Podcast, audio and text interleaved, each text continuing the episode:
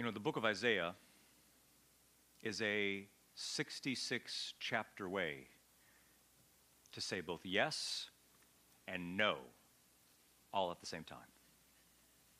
That's the book of Isaiah. A sixty-six chapter way to say both yes and no all at once.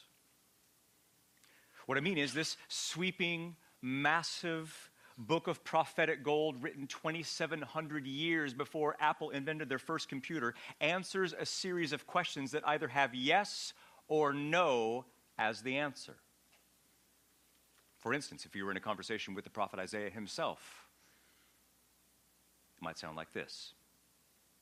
Isaiah, is Yahweh, the God of the Bible, is he really worthy of all trust, joy, allegiance, and obedience?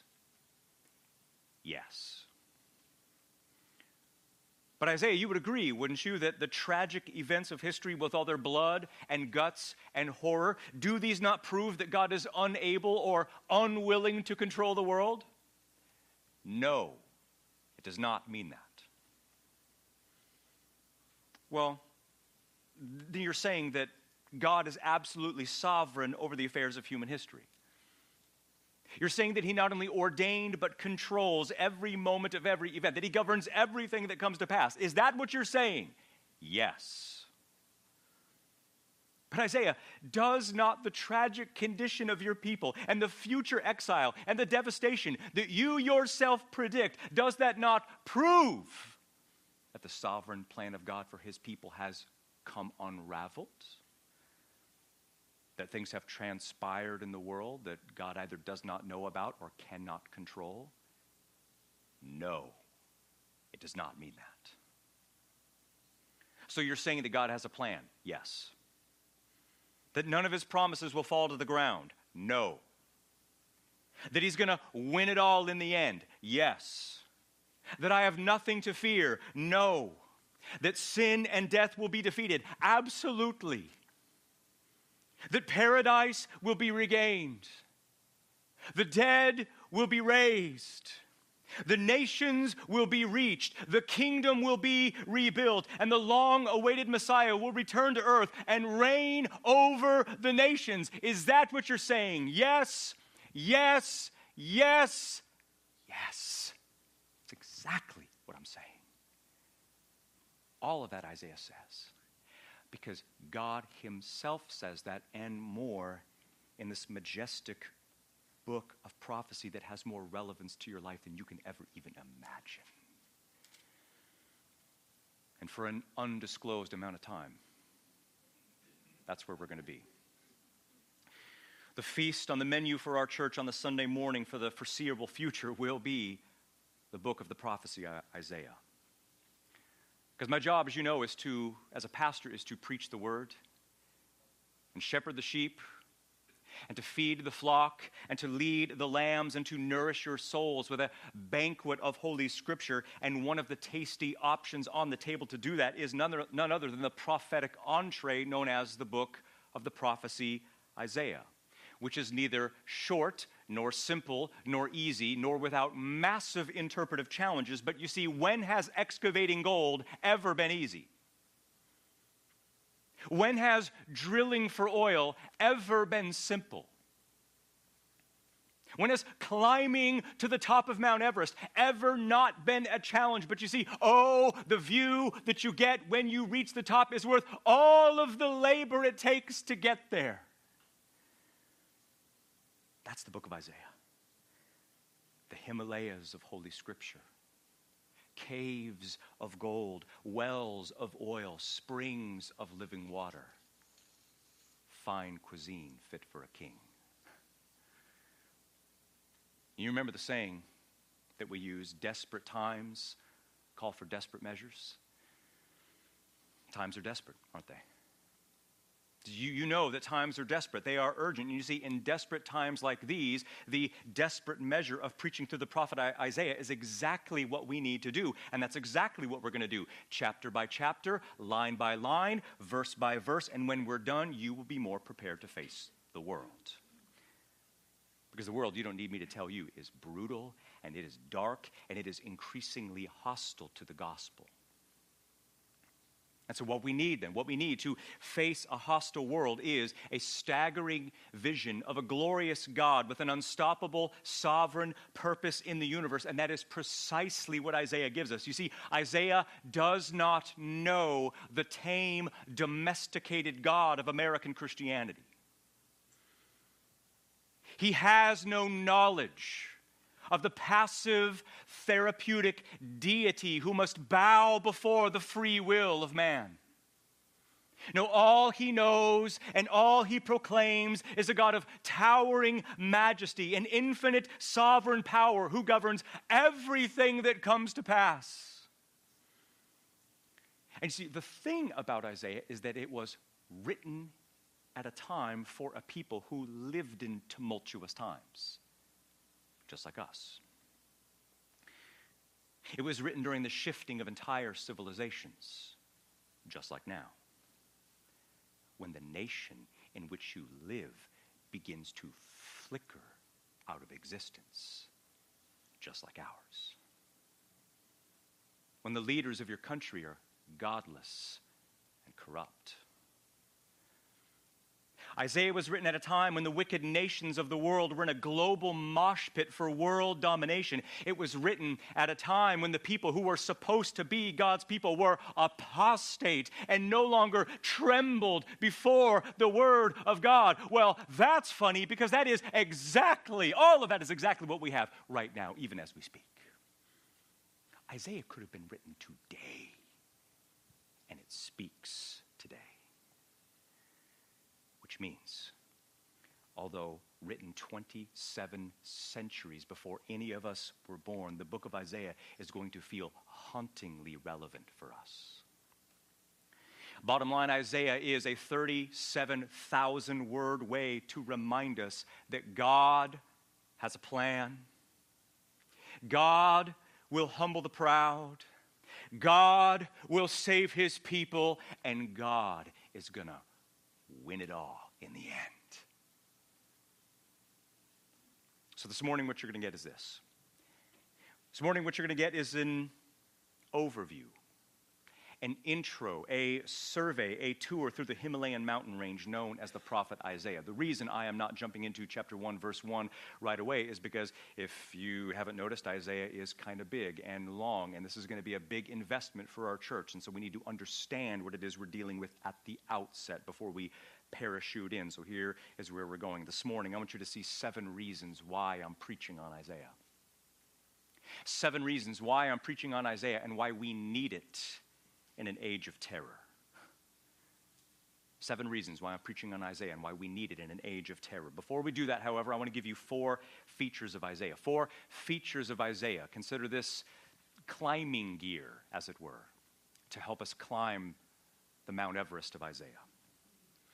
The first feature of the prophet Isaiah is this. First, number one, the grim history behind Isaiah. The grim history behind and leading up to the prophet Isaiah. Because, you know, it would be one thing to be called as a prophet when everything was going as planned, when everything was tip-top and hunky-dory, when your job as a prophet was to pat people on the back and hand out gold stars for good behavior. That would be an incredible gig as a prophet. The problem is there has never been a prophet in the history of the world who had that for his ministry.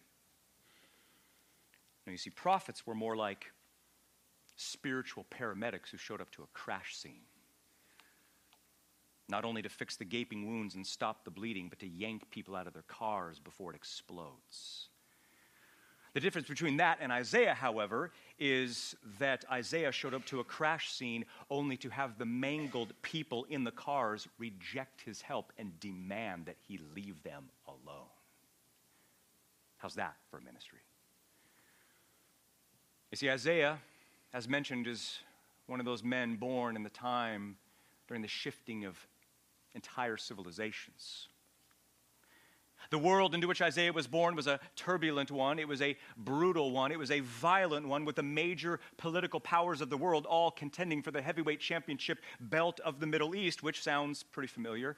And to wrap our heads exactly around what Isaiah was called to be and do, we have to encounter two things: historical factors and spiritual factors. Historical factors and spiritual factors. First, the historical.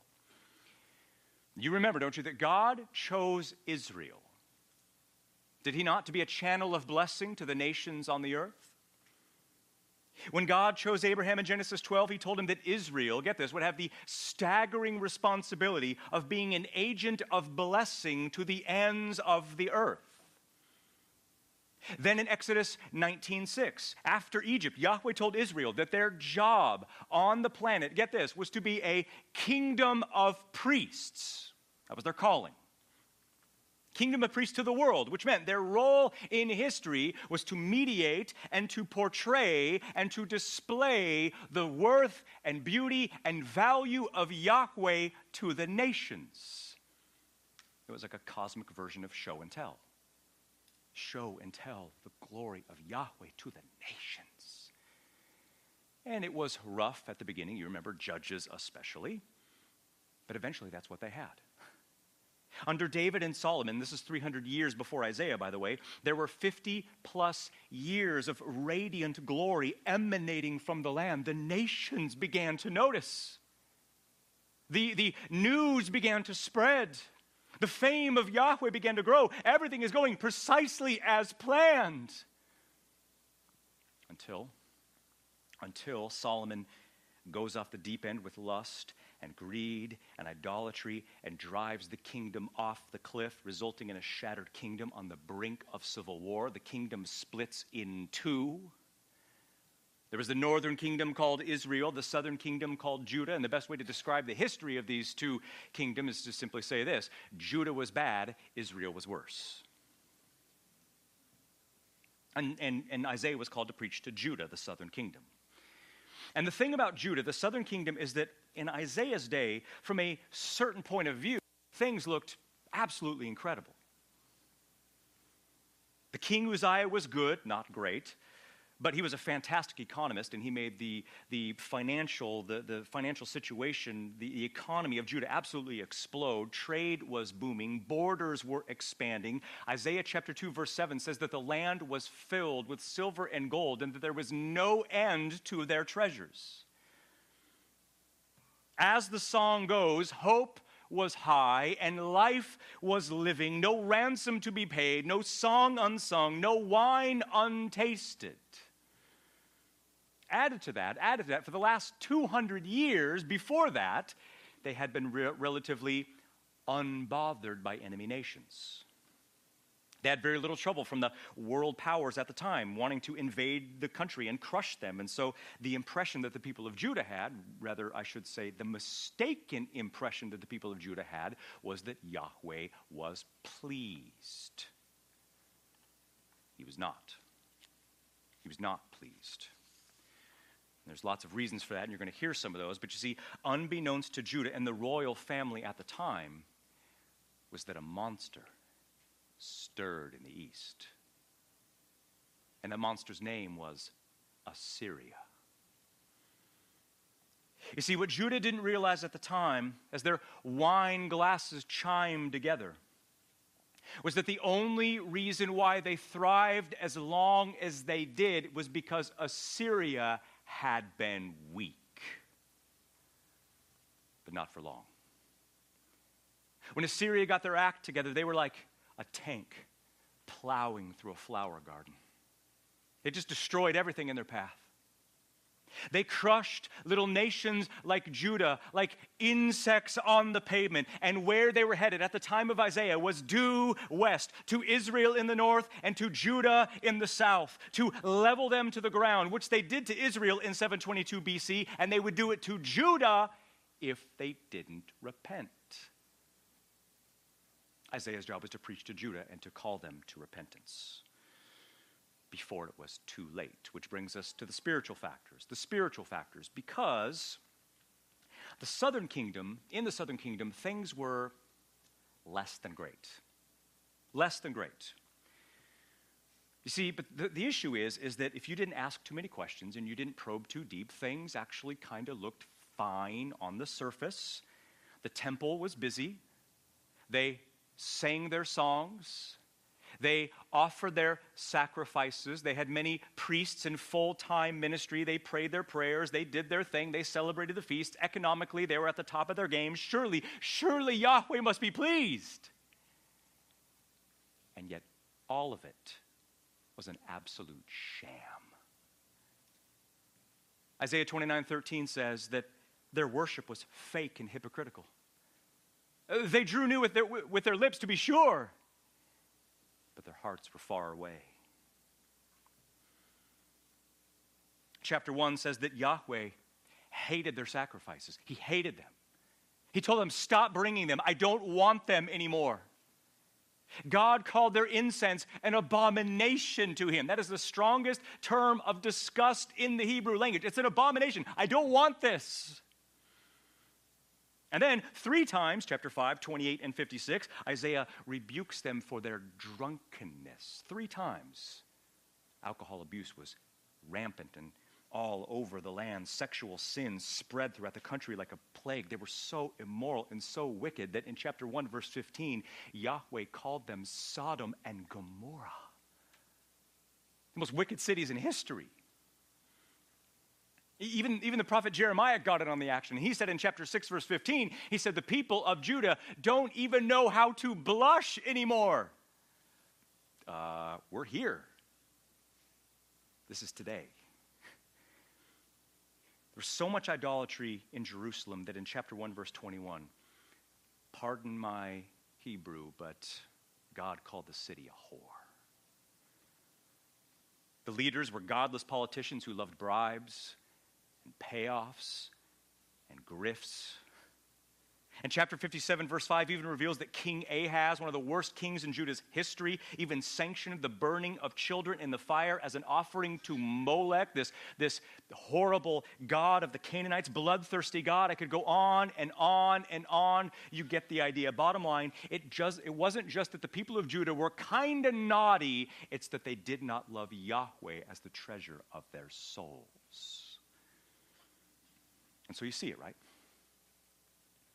Isaiah was commissioned as a prophet, not when the people were enthralled with God, not when the people loved God, not when they were thirsty for God, not when they were hungry for holiness, but rather when the people had been long in disobedience and the volcano of God's judgment was about to blow. And you can feel it, can't you? According to the sovereign decree of God, you also live in one of the most tumultuous times in history, don't you? Men demand access to female bathrooms, and it is granted. Olympians try to change their gender with a little surgery and a photo shoot, and they are hailed as courageous heroes. Planned Parenthood executives haggle over aborted baby parts over dinner. And yet the ones who are in trouble are the ones who expose their atrocities. Sooner or later, mark my words, the gospel is going to be considered hate speech and you might go to jail. That's a lonely and dangerous road, isn't it?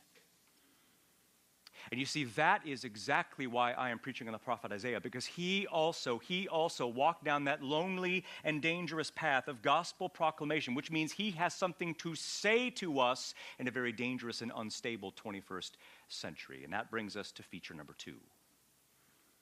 Grappling hook number two that helps us scale the Mount Everest, the prophet Isaiah. Number two, the identity and ministry of Isaiah. The identity and ministry of Isaiah. Because you understand, you, if you know anything about the prophets, you understand that few people had lives more interesting than the prophets. And interesting is an, is an understatement. To be called as a prophet, you understand, made you a mouthpiece of the living God. And included in your job oftentimes came with all sorts of exciting or dangerous or humiliating or really vulnerable and awkward things that God called you to do. Just ask Isaiah, who had to walk around for a while with half a beard. He had to lay on one side for every day for like two and a half years. And so this was a very strange thing to be a prophet. Like the military, you were the prophet of another, namely God. And when you were a prophet, you did what he said, you went where he said, you said what he said, and you just let the chips fall where they may. It did not matter if the people repented or if they killed you. You were called to be faithful to preach what God gave you to preach, and for almost sixty years of ministry, that is exactly what Isaiah did. Isaiah was called, he was called to be a prophet around seven thirty-five, around seven thirty-five B C, again, two hundred plus years after King David. Born in Jerusalem in seven sixty B C, the only thing we really know about him is the name of his dad, which he tells us in chapter one, verse one. The vision of Isaiah, Ven Amoz, the son of Amos. That's it.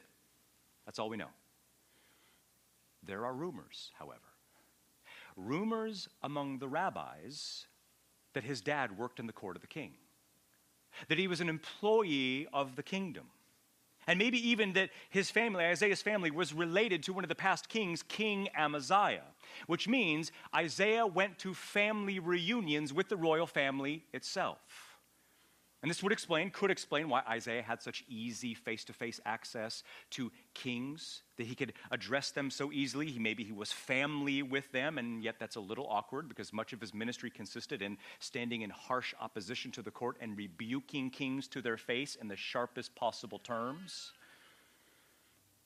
Isaiah's name in Hebrew literally means Yahweh is salvation. That's what his name means. Yahweh is salvation, which is ironic because that was the theme of his preaching for fifty, almost sixty years. Yahweh and Yahweh alone is salvation, and he can and must be trusted. Isaiah had a wife.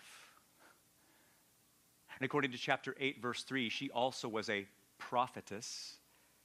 And this power couple had two sons, two sons that we know of, and get a load of this. God made them, made them name their sons. Son number one, She'ar Yashuv. Son number two, Maher Shalal Chashbaz.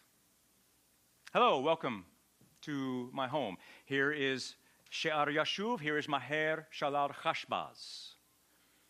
You know what their name means? She'ar Yashuv, only a remnant shall return. Maher Shalal Chashbaz, swift to the plunder, speedy to the prey. What's the point? The point is, is that the names of their children predicted doom and destruction for the people. God made them name their kids, in which were contained object lessons that would describe the future and inevitable destruction of Judah and the city of Jerusalem. I do not know how that went for the Isaiah's kids in the schoolyard growing up, but nevertheless, that was the call to be a prophet. Everything was on the altar. And so, like his contemporary buddy Micah, Isaiah began to preach as the shadow of Assyria fell onto the land and the nation tottered to its grave. These are difficult days. These are difficult days to be a prophet, especially because the people were in no mood to hear at all what Isaiah had to say. I mean, does that sound familiar, like today? In fact, in fact, get this. In chapter six, Yahweh revealed to Isaiah, get this, that he would have zero converts to his preaching. I'm calling you to preach. By the way, no one will believe. Go to work. He would receive only opposition, only obstinance, only defiance, only rebellion, only unbelief. He would be, like us, a sheep in the midst of wolves. His calling was to stick his hand in the blender of a godless nation and just be willing to be chewed up in the process.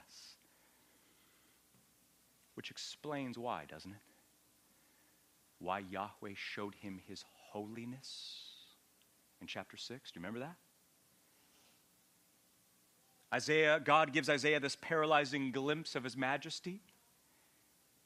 In the year of the death of the king Uzziah, I saw Adonai sitting on a throne, which was lofty and exalted. and his robes were filling the palace.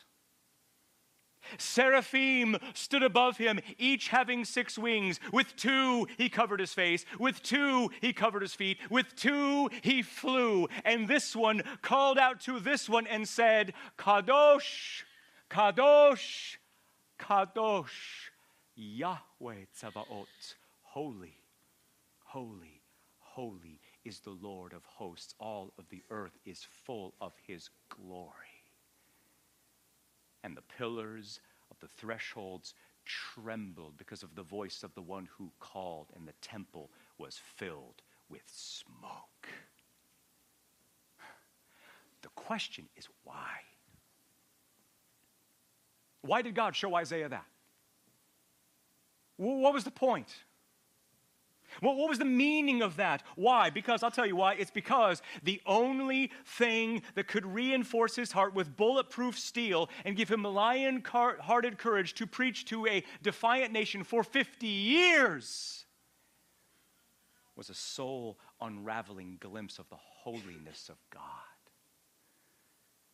And that's exactly the same with you. In one hundred percent seriousness, part of what's driving me to preach on Isaiah, do something so impractical, like spending the next three, possibly five years preaching through the prophet Isaiah, is because of the towering majesty of God contained inside. You understand, our courage to face the loaded gun of a hostile, cult, hostile culture is only as strong as our view of God is deep.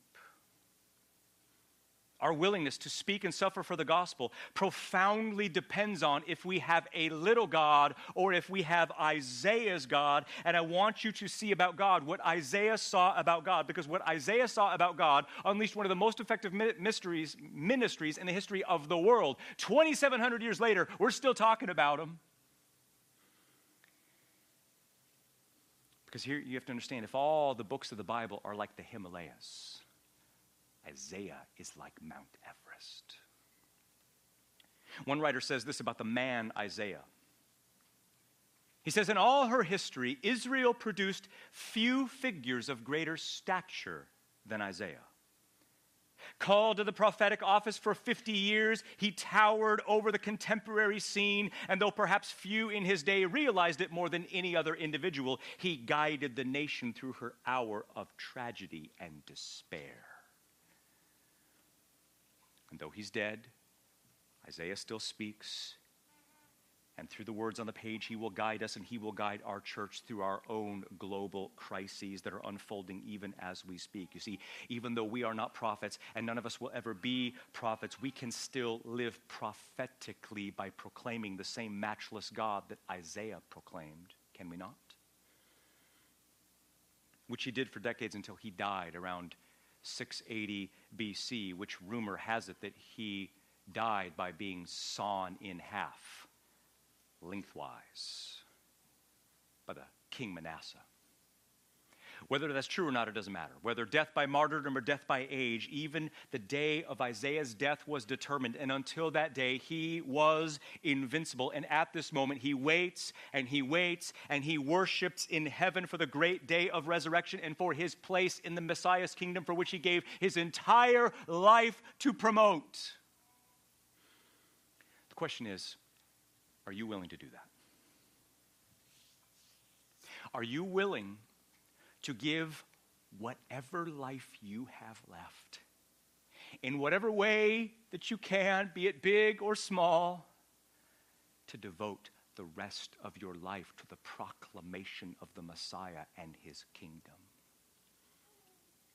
Do you understand that you exist for the imperial majesty of Jesus Christ and for the glory of his invincible sovereign empire? You understand, this man gave everything. He gave everything for Yahweh, and he paid an excruciating, if not the ultimate price to do so. He was willing to go naked and be hated and look like a fool and give his kids ridiculous names and, and say really hard things to a rebellious people. And we sometimes are unwilling even to endure even a little bit of hostility for the gospel. Take heart, little flock. Isaiah's God is your God, that you don't have to be afraid. Feature number three. Feature number three, grappling hook, as it were. Number three of the prophet Isaiah, as we climb to understand the Himalayas of Isaiah. Number three, the theology of Isaiah. The theology of Isaiah, which is nothing short of staggering and profound. You see, one of the most helpful things to do as you encounter, begin the study of a book is to simply ask the question, what is its theology? Well, what theology does this book in particular contribute to our understanding of the Bible? What are the doctrines contained in this book? You need to ask the question, how does this book in particular contribute to our understanding of God, of his plan, of salvation, of the Messiah, how the world is going to end? And let me just simply say that when it comes to theology of Isaiah, it is theology caviar. This is platinum. This is, this is gourmet. This is deluxe. This is first class. This is the big leagues of biblical theology. You see, you, you don't simply read a book like Isaiah and then just go on about your day. No, this is an encounter. This is something. To read Isaiah is to be like little ants at the foot of Mount Everest, just gaping up at the towering majesty that lies before us. One writer says this about the theology of Isaiah. Listen very carefully. He says, of all the books in the Old Testament, Isaiah is perhaps the richest. Its literary grandeur is unequaled. Its scope is unparalleled. The breadth of its view of God is unmatched. In so many ways, it is a book of superlatives. No wonder I like it so much.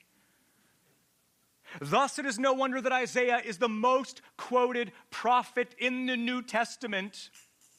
And along with Psalms and Deuteronomy, one of the most frequently cited of all Old Testament books, Isaiah comes to us as a word from the living God, a revelation of the inevitable conflict between divine glory and human pride, and of the self-destruction which pride must bring. Get this, to read the book with the open eyes of the soul is to see oneself all too clearly, but also to see a God whose holiness is made irresistible by his love. Well, I'm intrigued. This is something. This is what we need, isn't it?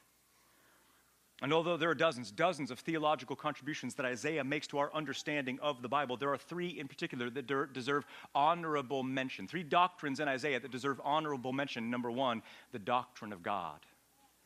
The doctrine of God. If you want to know who God is, read Isaiah, son of Amos.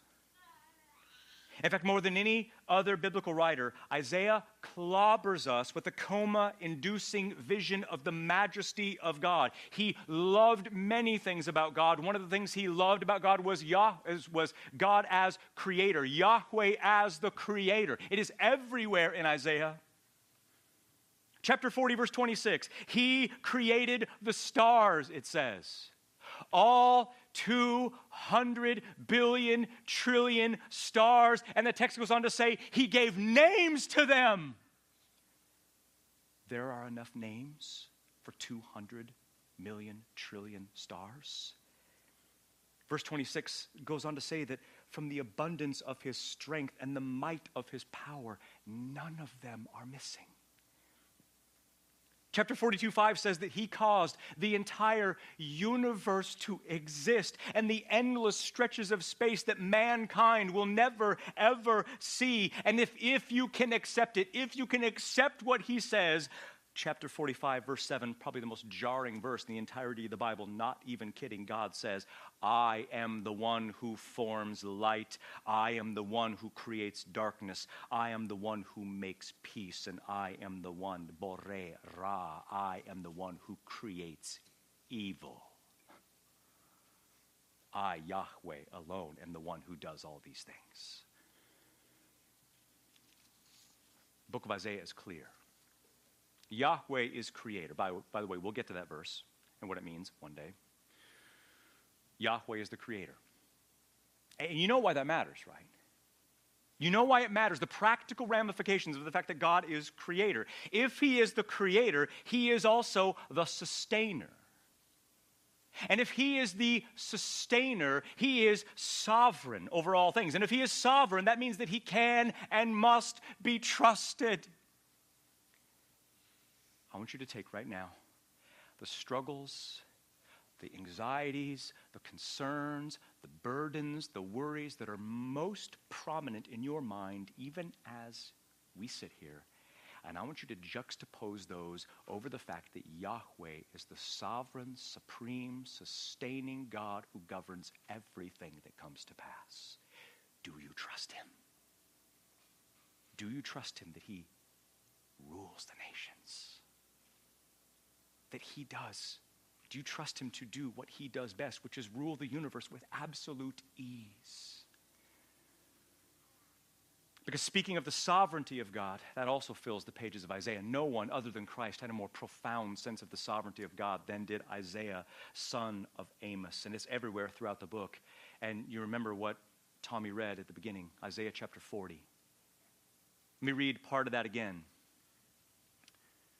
Who holds the waters in the hollow of his hand? Who determined the heavens with a span? Who calculated the dust of the earth? Who weighed the mountains in a balance? Who weighed the hills in a pair of scales? Who advised him and taught him and gave him understanding and taught him in the path of justice? Anyone? Who taught him knowledge and who made known to him the way of understanding. Behold, the nations are like a drop from a bucket and like a speck of dust on a pair of scales. They are regarded by him as less than nothing and meaningless. Whom, to whom shall you compare God? And, and what likeness will you compare to him? Do you not know? Have you not heard? Was it not declared to you from the beginning? Have you not understood from the foundations of the earth? He is the one who sits above the circle of the earth, and all of its inhabitants are like grasshoppers. He spreads out the heavens like a curtain, and he spreads them out like a tent in which to dwell. He is the one who brings rulers to nothing. He makes judges of the earth meaningless. Do you not know? Have you not heard? Yahweh, Elohe Olam, the God of eternity, the creator of the ends of the earth. He does not become weary. He does not become tired. There is no end to his understanding. The question that people fail to ask about Isaiah chapter forty is, why is that even there? Why is God doing that? Why, why is he flashing his credentials and displaying his sovereignty, displaying his supremacy? Why is that even there? And the answer is, get this now, so very carefully. This is an example of the sovereignty of God in Isaiah. The answer is, Isaiah is comforting his people one hundred twenty years in the future, in the midst of an exile that hadn't even happened yet. Does that make sense? Chapter forty is written to a future generation of Jews, not even born yet, to sustain them in the midst of a Babylonian captivity that wouldn't happen for another one hundred twenty years. That is astonishing. The entire truthfulness of the Bible proved by chapter forty. And that's not all. Get a load of this. In chapter forty-five, God names by name a Persian king named Cyrus. And that Cyrus would release the Jewish people to allow them to go back to Israel. Well, that's interesting because Cyrus wouldn't come on the scene of history for another two hundred years. You understand the Almighty is not some passive mushball that just allows things to happen and then simply makes the best of it. No, including sin and evil, God ordained and controls every moment that comes to pass. God is not some celestial wimp imprisoned by the resistance of man. the precious free will of human beings is a house of cards next to the omnipotent sovereign power of the Holy One of Israel. And speaking of holiness, far, no one, no one gave us a greater sense of the holiness of God than did Isaiah. thirty-eight times Isaiah calls Yahweh Kadosh, the Holy One, far more than any other writer in the entirety of the Bible. And over the next few months and years, we're going to know exactly what the holiness of God is. Isaiah will help us. Isaiah will help us regain our sense of the transcendence of God. Put it this way, what we need to sustain us in a culture like this is that we need a little bit of theological P T S D that will make us tremble with delight and give us unflinching courage in a world of terror. Theological contribution number two. Isaiah talks to us a lot about God, but he also talks to us about the doctrine of salvation. He helps us understand salvation. In other words, through the pen of Isaiah, God unfolds a riveting theology of salvation, get this, at the center of which is a prophecy of the death of Jesus Christ seven hundred years before it ever even came to pass. Isaiah chapter fifty-three, this is what settled the issue for me that I wanted to spend the rest of my life preaching the Bible. This, this just was an absolute deal breaker. Here's what I read. Truly our sufferings he carried, our sorrows he bore them, but we esteemed him stricken, struck down by God and afflicted. But he was pierced for our transgressions. He was crushed for our iniquities. The chastisement for our peace was on him, and by his wounds we are healed. All of us like sheep went astray, each of us turned to his own way, but Yahweh caused the iniquity of us all to fall on him. And last but not least, Isaiah is a book of staggering eschatology. In other words, get this, contained in the book of Isaiah are the cohesive blueprints for how the world is going to end. All of that, all of that is contained within this book. Which means when we're done with Isaiah in the year twenty thirty-five, you will not only understand God's plan for the future, it will be the future. But the point is this, in knowing his plan, in knowing his plan for the future, you will have the courage you need for the present. Feature number four. Feature number four of the prophet Isaiah, the interpretive key of Isaiah. The interpretive key to Isaiah. We've got to talk about hermeneutics here. Because let's face it, this is not an easy book by any stretch of the imagination to read, to study, to preach. This is going to be without question. I need you to pray for me on this. This is going to be without question the most, the, the biggest preaching challenge of the entirety of my life. And to be totally honest, it will probably be the biggest listening challenge of the entirety of your life.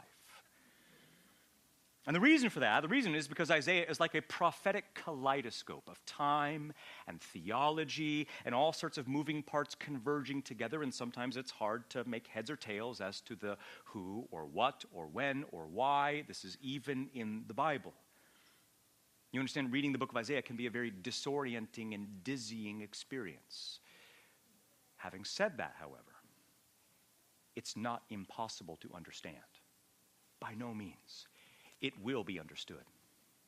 It will be enjoyed. It will be applied by us. But you see, here's the thing you have to understand. Just like board games, board games come with the rules of how to play the game inside the box. By the way, the greatest game players in the world are in this, in this congregation, Tammy Monty and the Harrises. So if you want to learn how to play games, they will teach you. They, they will get what I'm talking about. Just like board games come with the rules of how to play inside the box, Isaiah also comes with the rules for how to interpret it inside the box. You see, the interpretive key, listen very carefully, the interpretive key to this massive, mammoth, sixty-six chapter book of mystery is to understand that there are three periods of time that Isaiah addresses. Three periods of time that Isaiah talks about. It's very simple. There is the past, there is the present, and there's the future. Past, present, future. Well, that's easy enough. Sometimes Isaiah preaches on the past. And get this, when he does, it's obvious and easy to tell. Using past tense verbs, he describes events that happened in the past in biblical history, like creation, like the calling of Abraham, like the deliverance from the Exodus, and that's easy. We get that. Other times, Isaiah preaches on the present. Get this. Using present tense verbs, he speaks on contemporary issues to his day. Even if you have no idea what he's talking about, it's something that's happening in that moment. He describes events and cities and kings and really messy situations that needed the redemptive power and grace of God. With me so far? But sometimes, and this is the hardest part about Isaiah, but sometimes, a lot of times, he preaches on the future, on the future, revealing what the future would be and what the end of history was going to be. The challenging part is figuring out how far into the future about which he speaks. And there are four stages of the future Isaiah describes. This will go really fast. Four stages of the future Isaiah describes. And you, if you've got your notes, you can see them in there. There is the near future. There is the distant future. There is the far distant future, and there is the eternal state. The near future, distant future, far distant future, and the eternal state. By near future, I mean that Isaiah predicted events that would be fulfilled after he was dead, but before the New Testament. Like the fall of Assyria, like the fall of Babylon, like the coming of Cyrus. Do you see? But then there's also the distant future. That is, events Isaiah predicts that would be filled in the times of the New Testament, roughly the years zero to thirty-three, like the ministry of John the Baptist, like the arrival of Christ, like the virgin birth, like the crucifixion, like the resurrection of the Messiah. It's all there in the book of Isaiah. But you see, also, also, there is the far distant future. Isaiah predicts events, the fulfillment of which we have not yet seen. These are things still yet to come, like the kingdom. Not to mention the crushing of Satan, the great resurrection of the dead at the end of the age. All of that is revealed in Isaiah. And then finally, there is the eternal state. The eternal state, which comes after the kingdom. When God will make a new heavens and a new earth, death will be destroyed, sin will be no more, and we will live, as they say, happily ever after. I'm loath to skip what I want to say, but for the sake of time, let me give you seven reasons why I'm preaching through Isaiah. Seven reasons why I'm preaching through Isaiah.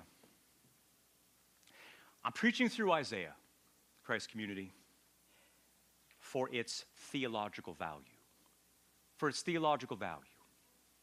These aren't in your notes. This is for free.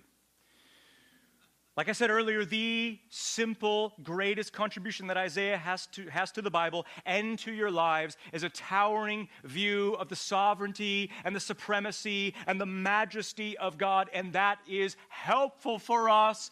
Gone over are the days of Hallmark card theology.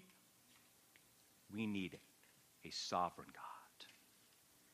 We need to know that in God's universe, there are no coincidences. There's nothing random. There's no such thing as luck or chance. There is only God, and he governs everything that comes to pass. Reason number two. I'm preaching through the book of Isaiah because with Isaiah, you get two for the price of one. Meaning, you, you not only understand the Old Testament, you understand the New Testament as well. You get Isaiah, you get your Bible. That's how sweeping it is.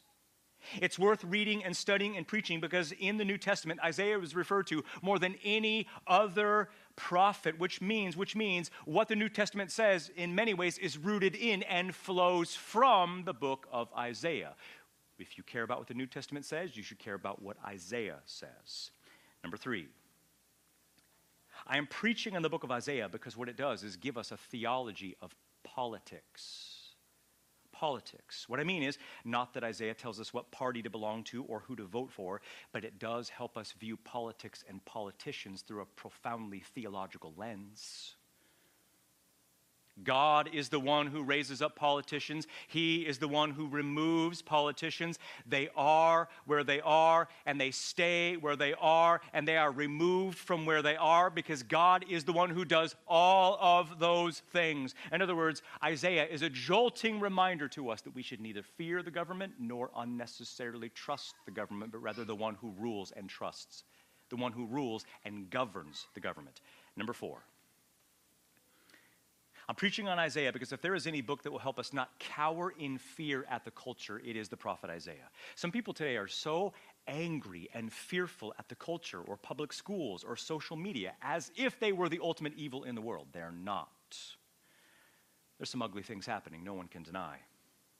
But we have to remember that the biggest problem in the world is not outside of us, it is inside of us, lurking in our very hearts. And yet, and yet, the solution Isaiah gives for both the evil out there and in here is the great Messiah to come, who has come and who will come again. Number five.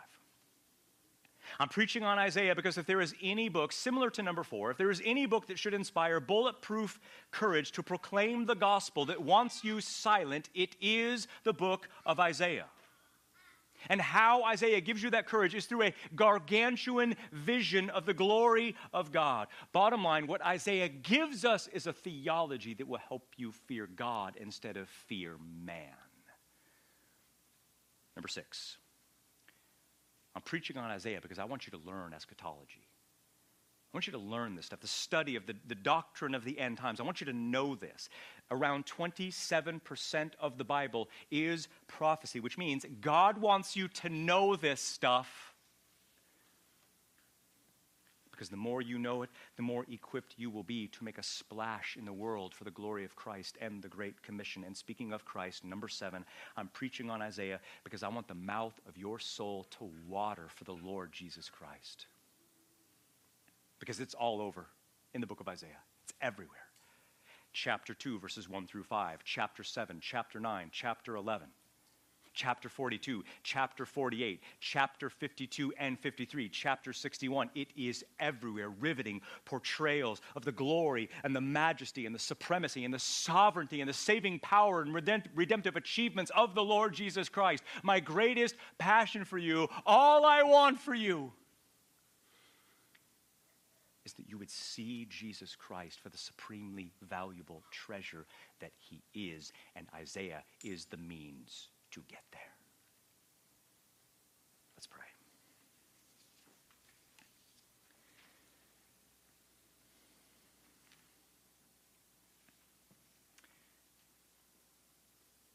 Oh Lord, the Himalayas are massive.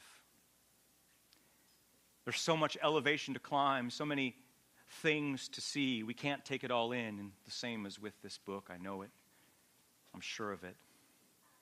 And I'm asking for help, O Lord, in the next months and years of our life as a church.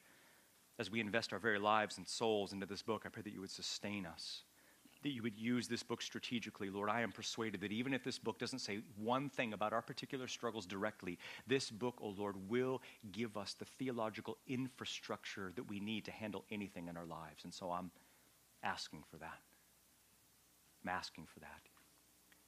Help us, O Lord, help us to cling to you, to hope in you, to see you the way Isaiah saw you, sovereign and supreme, matchless and unrivaled, and who governs everything that comes to pass. And it's in your matchless name that we pray.